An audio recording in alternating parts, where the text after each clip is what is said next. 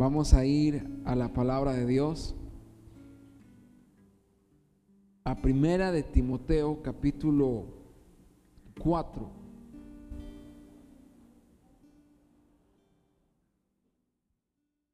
Primera de Timoteo capítulo 4.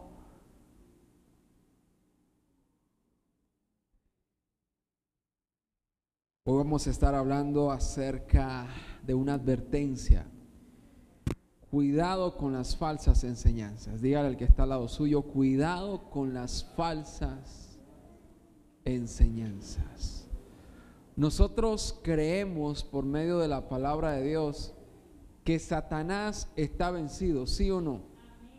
La Biblia dice que cuando Cristo fue a la cruz y resucitó, dice que Él expuso públicamente a, los principados, a las potestades, al reino de las tinieblas. Y ese expuso públicamente era un evento que sucedía comúnmente cuando un rey iba a la guerra y vencía a su enemigo, él traía a los esclavos de guerra encadenados y los paseaba por la ciudad. Y esa es la idea que tiene Pablo cuando dice en Colosenses que Cristo expuso a sus enemigos públicamente, ¿verdad? Él ha vencido, Él es rey de reyes y es señor de los señores y Satanás está vencido. Hay un tiempo determinado en que Satanás va a ser encarcelado, va a ir a un pozo, dice la escritura.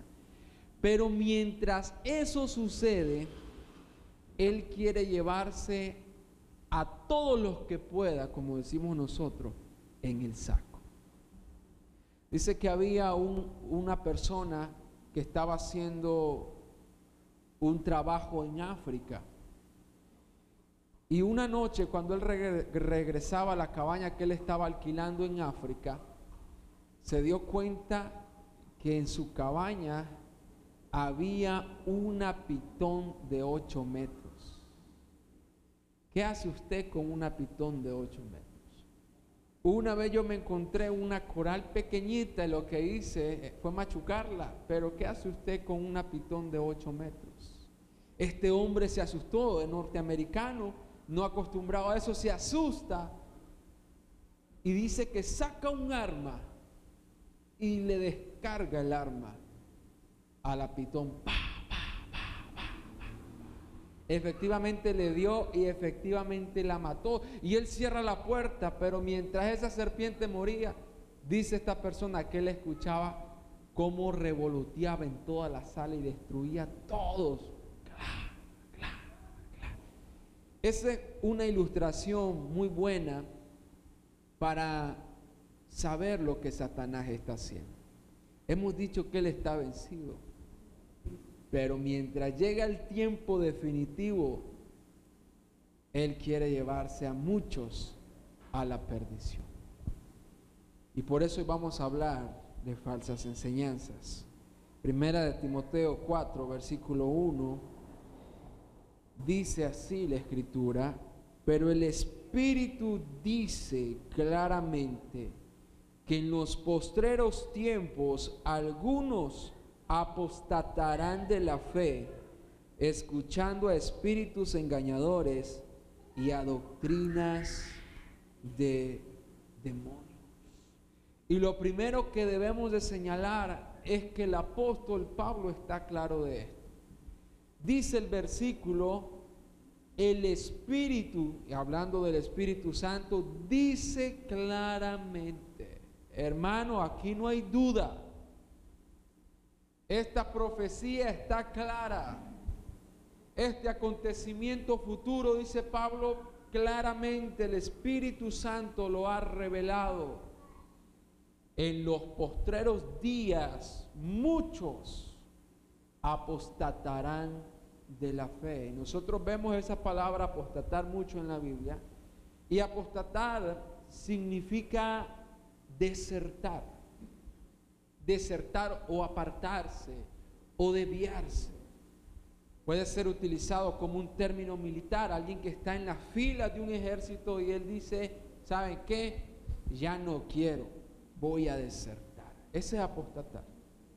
Otra, otra definición puede ser desviarse o apartarse del camino. Dice la Escritura, el Espíritu Santo ha hablado claramente. Y en los postreros días muchos van a desertar de la fe, van a apostatar de la fe. Hermano, y apostasía no es solamente cuando alguien niega la fe rotundamente. Hemos visto, ¿verdad?, personajes que profesaban la fe cristiana y de repente dicen, yo ya no creo en Cristo. Algunos hasta se vuelven, entre comillas, ateos.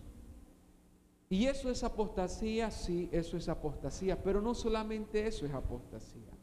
Apostasía también es desviarse de la norma de fe y conducta que nos enseñan las sagradas escrituras. ¿Sabe qué también es apostasía? Creer un falso evangelio. Creer un evangelio diferente, por ejemplo, es apostasía. Por ejemplo, creer el evangelio de la prosperidad, eso sería apostasía. Creer un evangelio centrado en el hombre sería apostasía. Todo aquello que implique entorpecer la fe cristiana. Todo aquello que implique que te desvíe de la fe cristiana podemos considerarlo apostasía. Otro ejemplo de apostasía es aquellas personas que profesan ser cristianos, profesan creer en Cristo, pero abusan de la gracia de Dios. Y dice Judas, estas personas abusan de la gracia de Dios y la gracia de Dios la convierten en libertinaje, es decir, la convierten en una licencia para andar pecando. Ah, yo voy a pecar. De todas maneras Dios me perdona. Yo voy a ir a fiestar esta noche porque mañana en la mañana yo voy a pedir perdón y Dios me va a perdonar.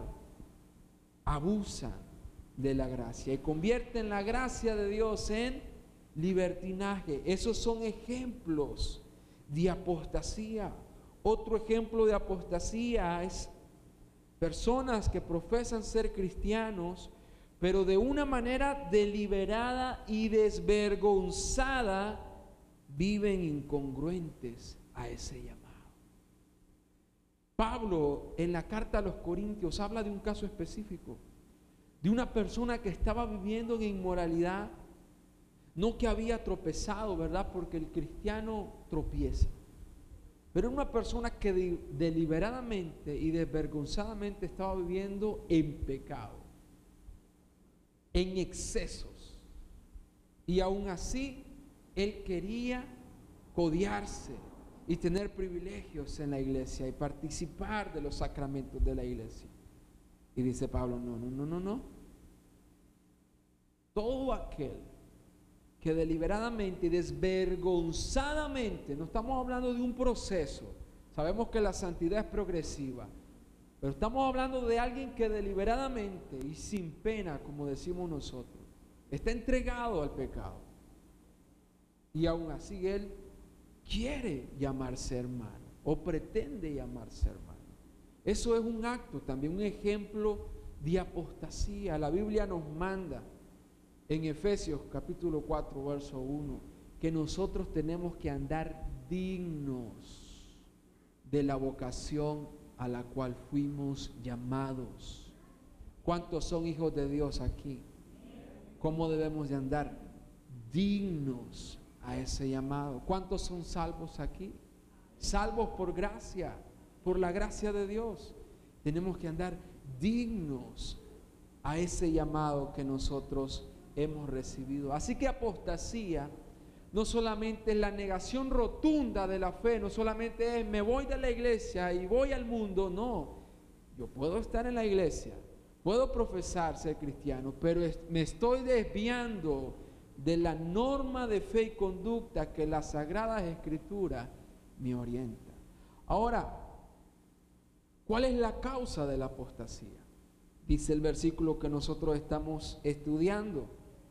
En los postreros tiempos algunos apostatarán de la fe, escuchando a espíritus engañadores y a doctrinas de demonios. La causa de la apostasía, una de las causas principales de desviarse de la fe, es que prestamos el oído a espíritus engañadores. Y esos espíritus engañadores es una metáfora para hablar de los falsos maestros. Y luego dice doctrinas de demonios. Ahora, usted puede decir, yo, ¿cómo voy a escuchar yo doctrinas de demonios? Eso es una locura.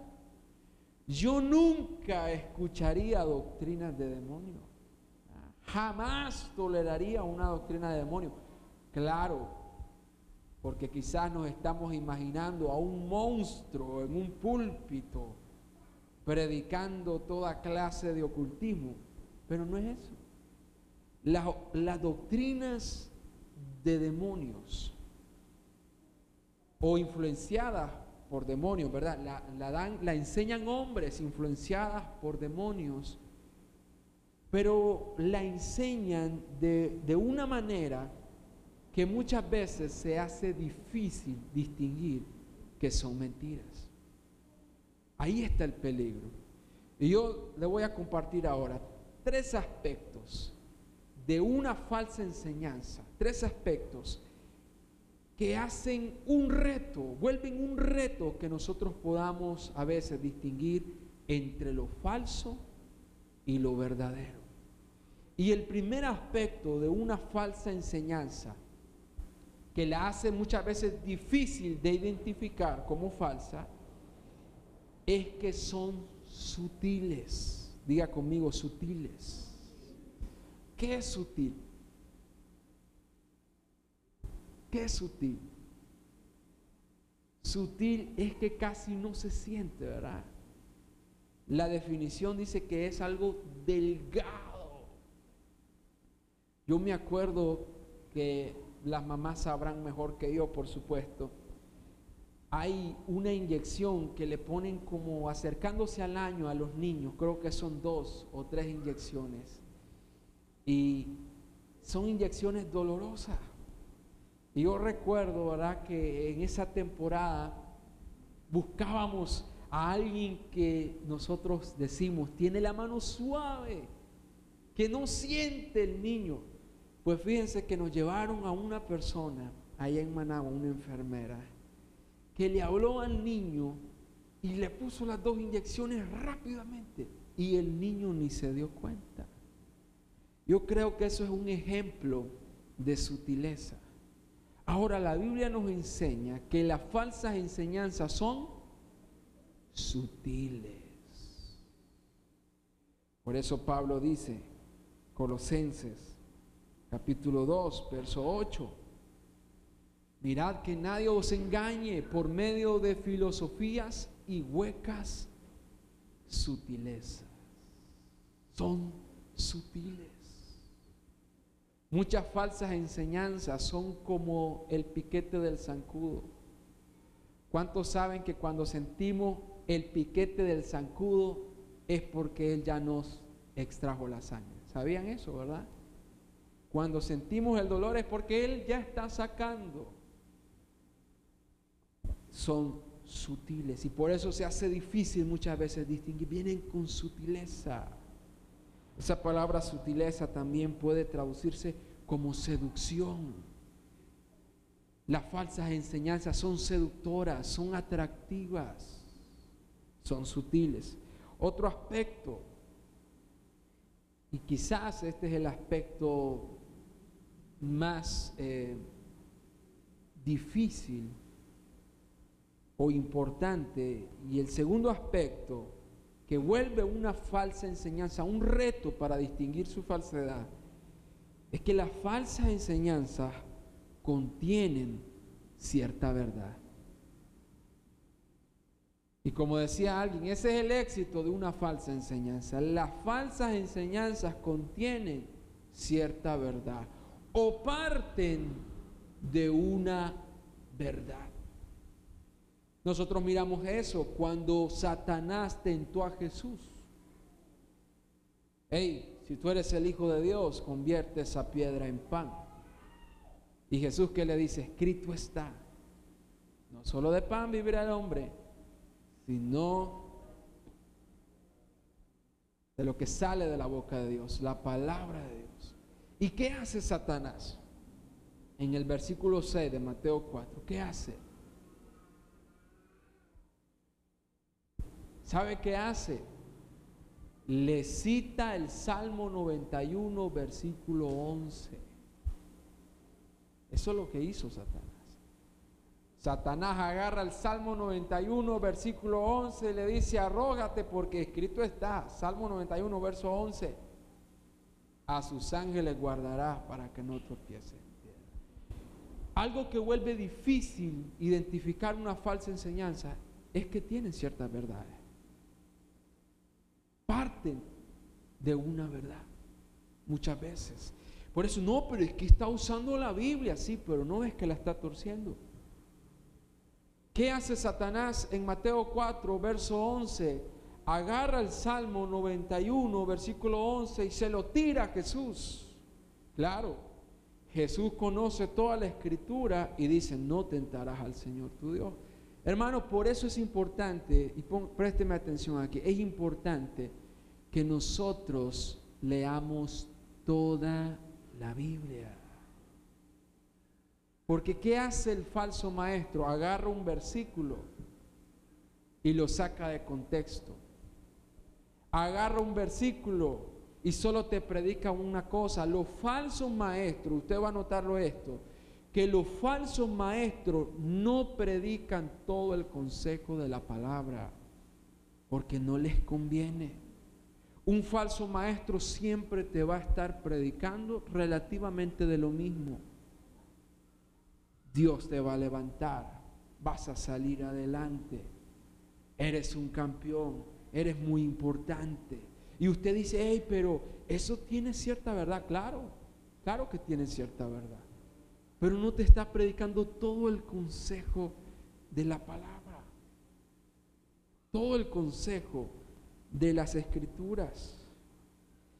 Ni no podemos caer en la excusa. Vea esto, no podemos caer en la excusa de, yo escucho a este predicador, pero yo agarro lo bueno y desecho lo malo. Yo le hago una pregunta. Usted va a un restaurante, se alista, se perfuma y, va a pagar un plato de comida que cuesta 15 dólares y usted va y se sienta. Pero ese restaurante tiene una peculiaridad y es que parte del plato está podrido, la comida está podrida y parte del plato muy sabrosa. ¿Qué hace usted? Ven, paga los 15 dólares y usted se sienta y aparta la parte de la comida que está podrida y se come la parte que está sabrosa. ¿Iría usted a ese restaurante? No. ¿Y por qué si consumimos, espiritualmente hablando, basura combinado con ciertas verdades? Es peligroso. Podemos enfermarnos. Y el tercer aspecto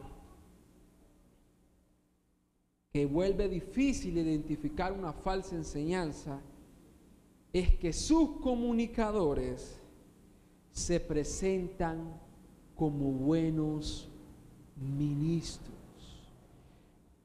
Las personas o los falsos maestros difícilmente van a tener una mala apariencia y difícilmente van a tener una mala presencia. Es decir, la presencia es aquello que manifiesta ciertos destellos del carácter de la personalidad de esa persona. Y los falsos maestros tienen buena presencia. Aparentan piedad, aparentan amabilidad, aparentan devoción. Los falsos maestros se presentan como ministros de justicia. Eso dice la escritura en 2 de Corintios, capítulo 11, verso 13 al 15.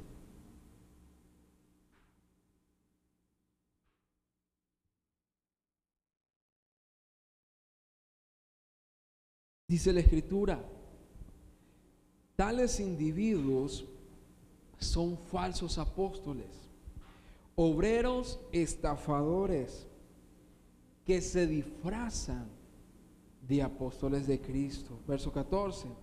Y no es de extrañar, dice el apóstol, ya que Satanás mismo se disfraza de ángel de luz. ¿Cómo se disfraza Satanás? de ángel de luz. Fue en la época medieval donde los cristianos, fueron los cristianos que inventaron el, cachudo con la cola puntuda y el muñeco rojo para burlarse del diablo. En la época medieval, pero nunca Satanás se presenta así, él se presenta como un ángel de luz. Verso 15, por eso es de sorprenderse que sus servidores se disfracen de servidores de justicia. Su fin corresponderá con lo que merecen sus acciones.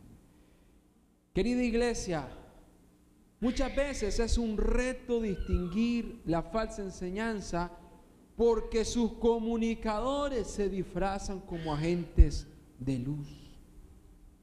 Usted no va a encontrar a nadie que le vaya a decir, aquí predicamos falsa doctrina. ¿Cuándo ha visto eso usted? Todos admiten tener una buena doctrina. Y vamos a ver entonces cuál es, la, la solución o la respuesta ante esto. Pero estos comunicadores de falsa enseñanza aparentan piedad, tienen buena presencia. En la época en que Pablo escribe, a estas personas se le llamaban sofistas. Personas que tenían tal habilidad de elocuencia, tal habilidad de palabras, que podían hacerte parecer lo peor como algo bueno. Tenían esa habilidad. Es como se dice popularmente, gente que tiene tanta labia que dice, esta persona podría venderle un peine a un calvo. Tiene tanta astucia en sus palabras. Estos eran los falsos maestros. Los falsos maestros tienen una elocuencia, tienen una elegancia. Y no quiere decir que estos aspectos sean negativos, ¿verdad? Pero el falso maestro requiere eso, requiere eso para poder vender una falsedad como algo bueno. Como algo bueno. Hay un blanco fácil para un falso maestro. ¿Sabe cuál es el blanco fácil? Todos somos propensos a desviarnos de la fe. Aquí nadie puede decir yo no. Aquel que mire, aquel que esté firme, vea que no caiga. Todos somos propensos a desviarnos. Pero hay blancos fáciles. Y son los que están descritos en segunda de Timoteo. Vaya conmigo a segunda de Timoteo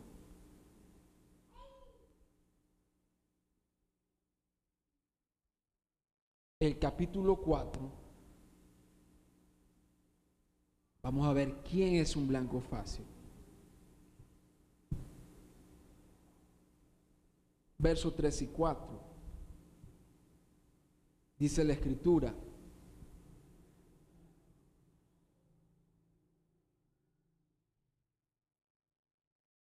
Segunda de Timoteo 4, versículo 3. Dice, porque vendrá tiempo cuando no sufrirán la sana doctrina, sino que teniendo comezón de oír, se amontonarán maestros conforme a sus propias concupiscencias, y apartarán de la verdad el oído y se volverán a las fábulas. Esta descripción, este tipo de persona que se describe aquí, es un blanco fácil para un falso maestro. Básicamente se trata de una persona que repudia, que rehúsa el estudiar la sana enseñanza. Dice Pablo, ellos no sufrirán la sana doctrina. A ver, es, es interesante esa palabra. No sufrirán la sana doctrina. Esa palabra sufrirán en griego anikomai significa sostener un objeto arriba. ¿Qué pasa cuando usted sostiene un objeto pesado arriba? ¿Qué sucede? Se entume, dice acá. ¿Y qué pasa cuando uno se entume? Se rinde. Se rinde. Esa es la palabra, esa es la idea que el apóstol Pablo está presentando. Va a haber gente que no va a soportar, no se va a mantener escuchando sana doctrina, se cansa, se rinde. Más bien dice, como tiene comezón de oído, quieren escuchar algo, ¿qué van a hacer? Van a amontonarse, otra versión dice, van a meterse debajo de maestros, de multitud de maestros, que les digan lo que ellos quieren escuchar. Apartarán, verso 4, su oído de la verdad y se van a volver a las fábulas. En el original es a los mitos, a esas explicaciones novedosas, a esas respuestas novedosas. Hermano, ¿quién es un blanco fácil? Aquella persona que no soporta, no se puede mantener escuchando la sana doctrina. ¿Por qué? Porque está habituado al entretenimiento, porque está habituado al discurso emotivo, a la predicación motivacional. Y esto es fácil de ilustrar. Podemos ilustrarlo con, con la dieta alimenticia. Había una persona que me decía, el doctor me ha dicho que es bueno beberme un vaso de agua en ayuna y almorzar con agua. Y decía esta persona, la primera semana no lo soportaba. Me daba asco, decía. Me daba asco. Claro, nuestro organismo está lleno de azúcar blanca y de grasas. Y cuando nos toca hacer un cambio de dieta, ¿qué pasa? Sentimos cierta repulsión. No lo soportamos. Eso es lo que pasa con una persona que está acostumbrada al discurso emotivo a los discursos sensacionalistas. Judas habla de eso, los predicadores sensacionalistas.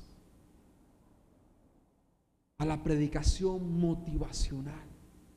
Entonces, cuando se presenta una enseñanza doctrinal, una predicación textual, la persona se sofoca.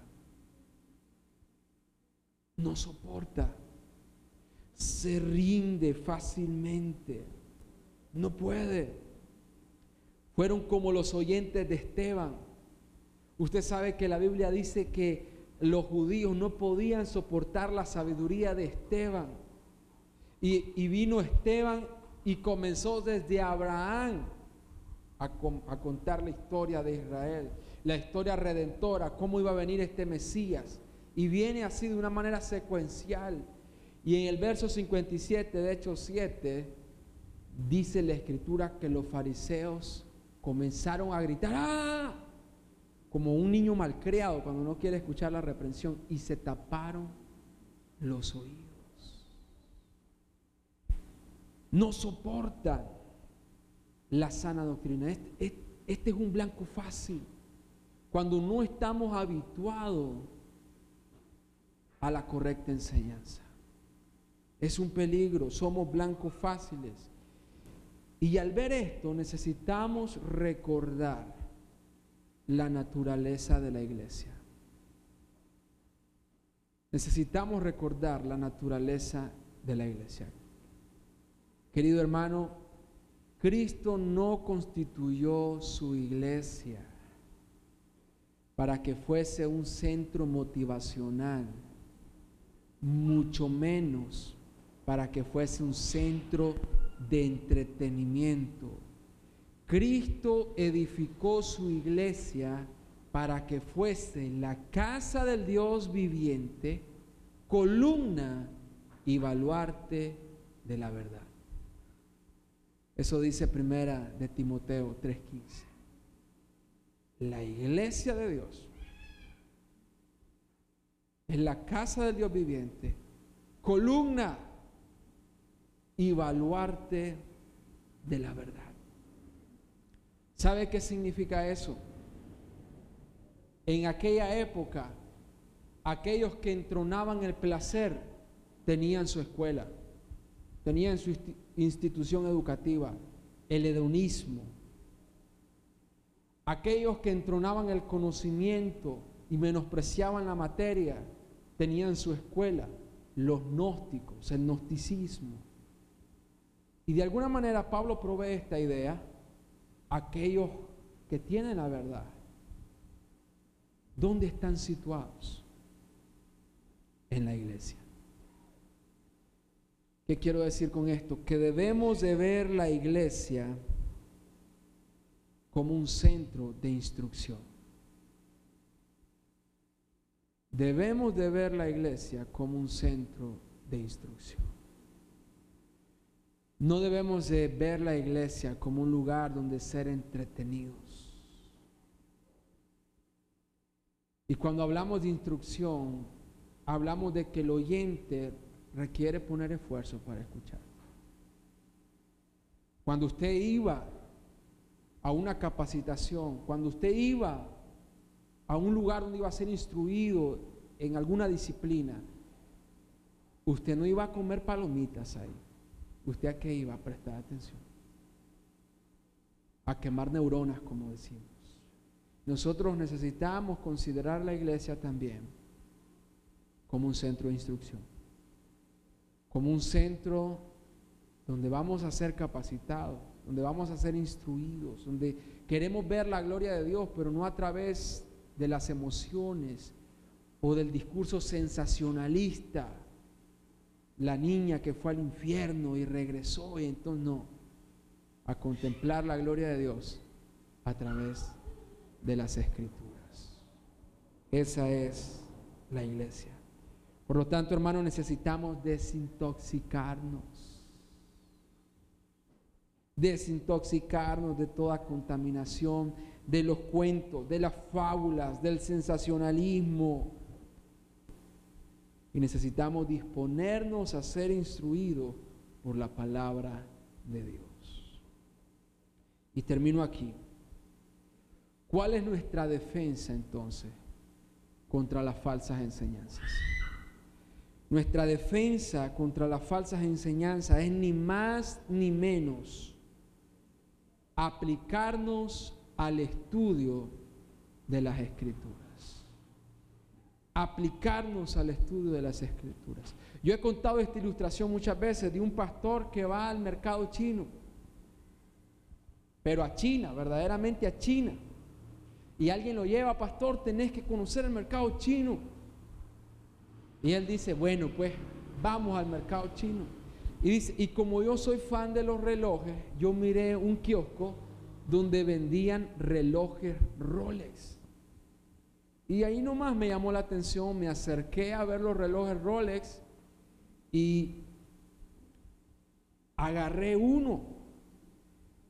Y yo sentí, parecían originales, pero cuando yo sentí el peso, esto no podía ser original. Y le pregunté al señor del kiosco cuánto cuesta y cuando me dijo el precio, ahí terminé de comprobar, este reloj no es original. ¿Cómo él supo distinguir el falso? Porque conocía el genuino. ¿Cómo nosotros vamos a distinguir las falsas enseñanzas? Cuando nosotros logremos conocer lo verdadero, lo genuino, por eso nuestra arma contra las falsas enseñanzas es aplicarnos al estudio de las escrituras. Yo mencioné, todo maestro, todo predicador te va a decir que su enseñanza es verídica, es 100% fiel. Y entonces dice usted, ¿cómo me doy cuenta entonces? Usted mismo, leyendo, examinando todas las escrituras. Como los verianos en Hechos 17, que ellos escuchaban al predicador, vamos a ver si es cierto, si sale aquí. Cotejaban con las escritura. De esa manera nosotros vamos a poder identificar lo que es falso. Hermanos, nosotros no podemos ser salvos por una fe falsa.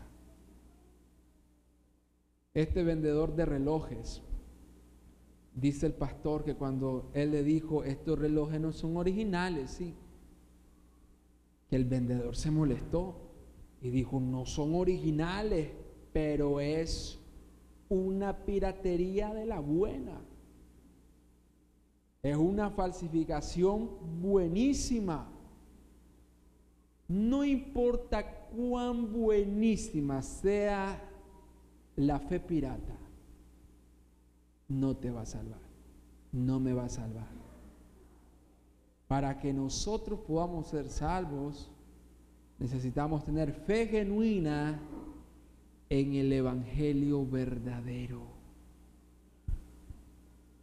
fe genuina en el Evangelio verdadero. Segunda Timoteo 3:15, Pablo le dice a Timoteo, que desde la niñez ha sabido las sagradas escrituras, las cuales te pueden hacer sabio para la salvación por la fe que es en Cristo Jesús.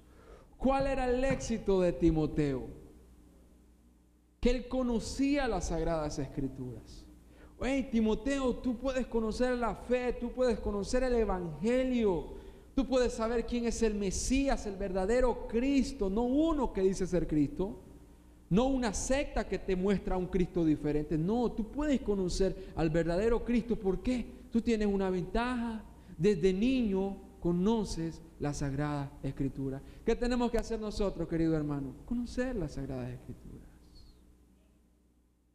Aplicarnos y vea bien, disciplinarnos al estudio de las Sagradas Escrituras. Ay, es que a mí no me gusta leer. Ni modo, hermano, vamos a tener que disciplinarnos. Pero es que yo no tengo tiempo. Eclesiastés 3 dice que para todo hay tiempo. Y Dios no miente. Entonces hay que buscar el tiempo. Solo es cuestión de encontrarlo. Pero necesitamos esta palabra que a no muchos nos gusta, al menos a mí no me gusta mucho. Disciplina. Disciplinarnos al estudio de las escrituras. Los apóstoles originales y la iglesia primitiva, ellos marcaron un precedente para nosotros. Ellos pusieron un estándar o una vara y esa vara es de acuerdo a la enseñanza de la iglesia. Y ellos establecieron, los apóstoles originales, vamos a ver dos ejemplos, que la enseñanza debe de estar basada, fundamentada plenamente en las sagradas escrituras. En las sagradas escrituras. Amén, iglesia. Plenamente en las sagradas escrituras. No torciéndola, no agarrando un versículo por allá y poniendo otro por acá, no.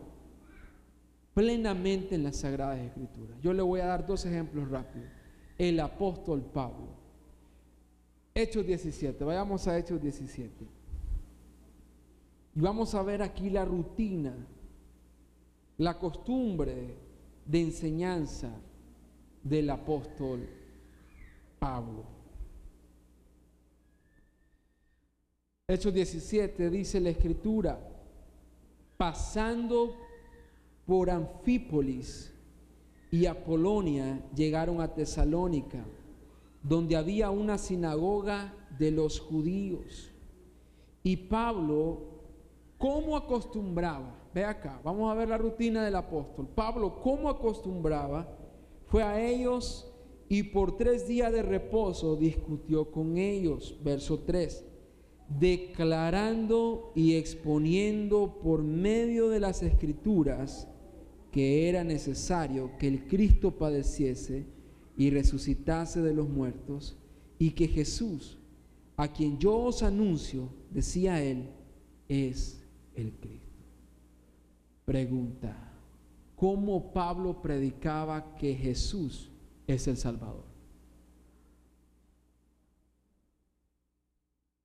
Dice el principio del versículo, exponiendo por medio de las escrituras. ¿Cómo era? Exponiendo por medio de las escrituras. Hermano, y tenemos que aceptar que aquel hombre que Dios lo usó para escribir el 40% del Nuevo Testamento, no usaba otra cosa para predicar el Evangelio que no sea exponiendo las escrituras. Esa palabra exponer a muchos no nos gusta. Decía un amigo pastor, le huimos como predicadores a la predicación expositiva, porque es difícil de preparar y es difícil de impartir. Pero mire el apóstol, aquel que había escrito 40% o, o que Dios iba a usar para escribir 40% del Nuevo Testamento, aquel que había visto a Cristo, nosotros creemos aún no viendo, pero él lo vio, lo botó del caballo cuando iba a Damasco, aquel que había subido al tercer cielo y había visto y escuchado cosas cuando le tocaba predicar en la sinagoga, ¿qué es lo que hacía él? Exponía las escrituras. Otro ejemplo, el apóstol Pedro. Vaya conmigo a segunda, segunda de Pedro 1, verso 16.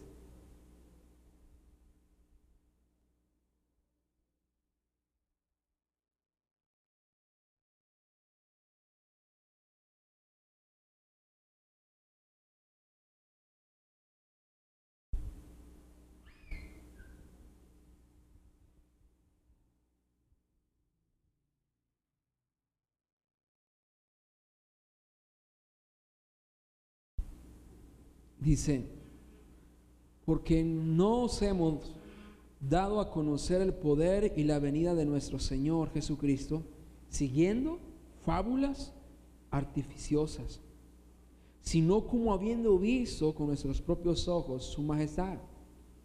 Y mire, aquí él va a empezar a describir la transfiguración, Marcos 9. Pues cuando él recibió de Dios Padre, honra y gloria, le fue enviada desde la magnífica gloria una voz que decía, este es mi Hijo amado, en el cual tengo complacencia.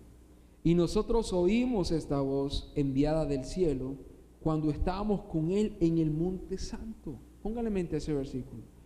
Tenemos también, dice la palabra profética más segura. Vamos a ver cuál es. A la cual hacéis bien en estar atentos como una antorcha que alumbra en lugar oscuro hasta que el día esclarezca y el lucero de la mañana salga en vuestros corazones. Entendiendo primero esto, que ninguna profecía de la escritura es de interpretación privada, porque nunca la profecía fue traída por voluntad humana, sino que los santos hombres de Dios hablaron siendo inspirados por el Espíritu Santo. ¿Qué es lo que el apóstol Pedro está haciendo. Él dice, hermano, nosotros no venimos a predicarle que Cristo es el Señor y que Él regresará por fábulas que inventamos. No, nosotros mismos lo vimos. Y Él dice, cuando estábamos en el glorioso monte y escuchamos la voz, ¿qué está describiendo el apóstol Pedro? Está describiendo la transfiguración, Marcos 9, donde Jesús sube solo con tres de sus apóstoles, Pedro, Jacobo y Juan. Y ahí él viene y se transforma. Y dice la Biblia que sus ropas, su persona se vuelve reluciente. Y aparece Moisés y Elías y comienzan a platicar. Y Pedro es uno de los que dice, dice la Biblia, que él estaba tan en shock que él no sabía qué decir. Y dijo, oye, ¿por qué no hacemos tres enramadas? Una para Elías, otra para Moisés. Y la voz del Padre lo interrumpió y dijo, este es mi hijo, escúchenlo a él. Algunos comentaristas dicen que como que Dios quiso decir, Pedro, cierra la boca, escucha a Jesús. Pero lo que quiero decirles es que Pedro estuvo ahí. Él lo vio. Y él dice después, pero, aunque yo lo vi, aunque yo era parte del grupo íntimo de Jesús, estaban los doce, pero había un grupo más íntimo, el de los tres, Jacobo, Juan y Pedro. Y dice Pedro, yo estuve ahí. Yo estuve en el monte. Yo escuché la voz. Pero hay una palabra profética más segura. ¿Y cuál es?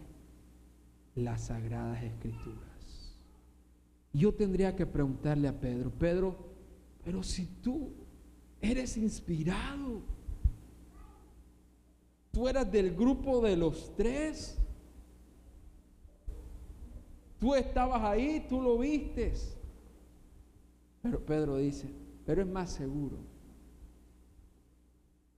la escritura.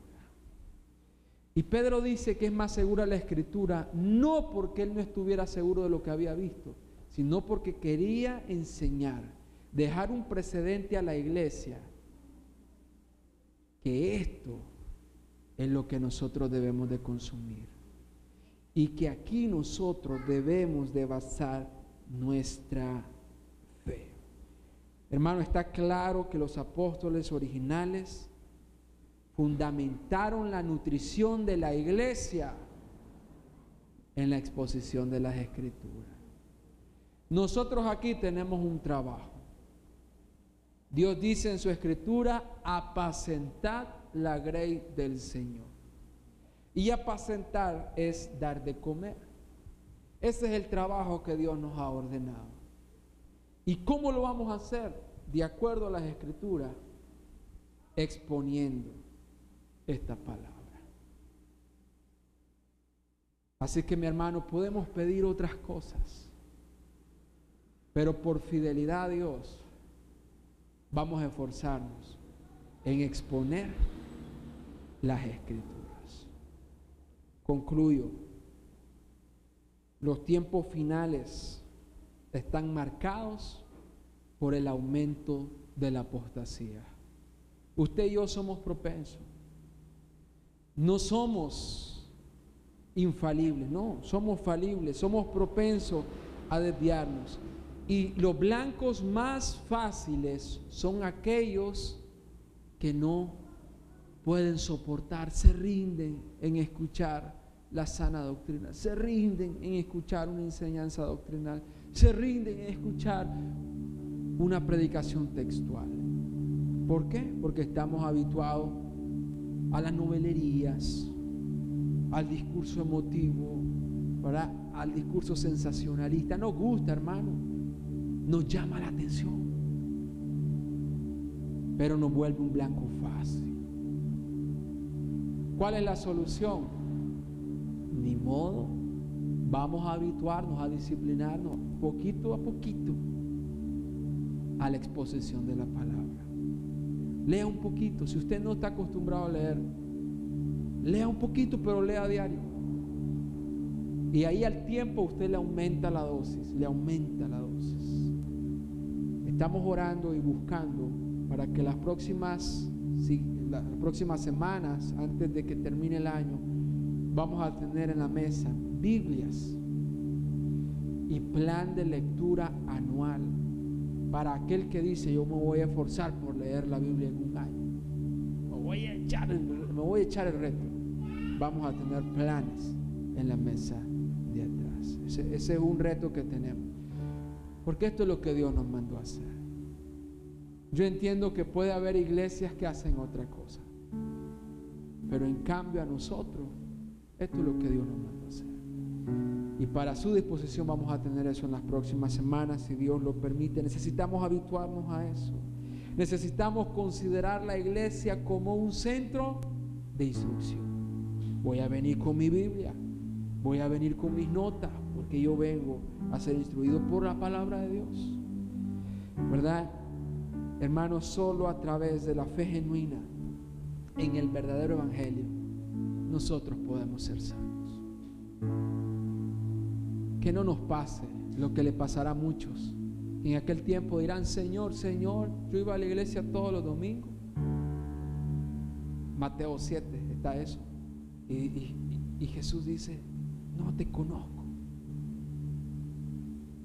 Señor, Señor, pero yo te servía, yo predicaba, hasta yo eché fuera demonios. ¿Y qué va a decir el Señor? No te conozco. Necesitamos poner fe genuina en el verdadero evangelio. Eso nos va a salvar. Necesitamos disciplinarnos al estudio de las escrituras. Nuestra iglesia debe de caracterizarse en Biblia, Biblia, Biblia. Ser bíblicos. Amén. ¿Por qué no nos ponemos de pie y le pedimos al Señor que nos ayude en esto?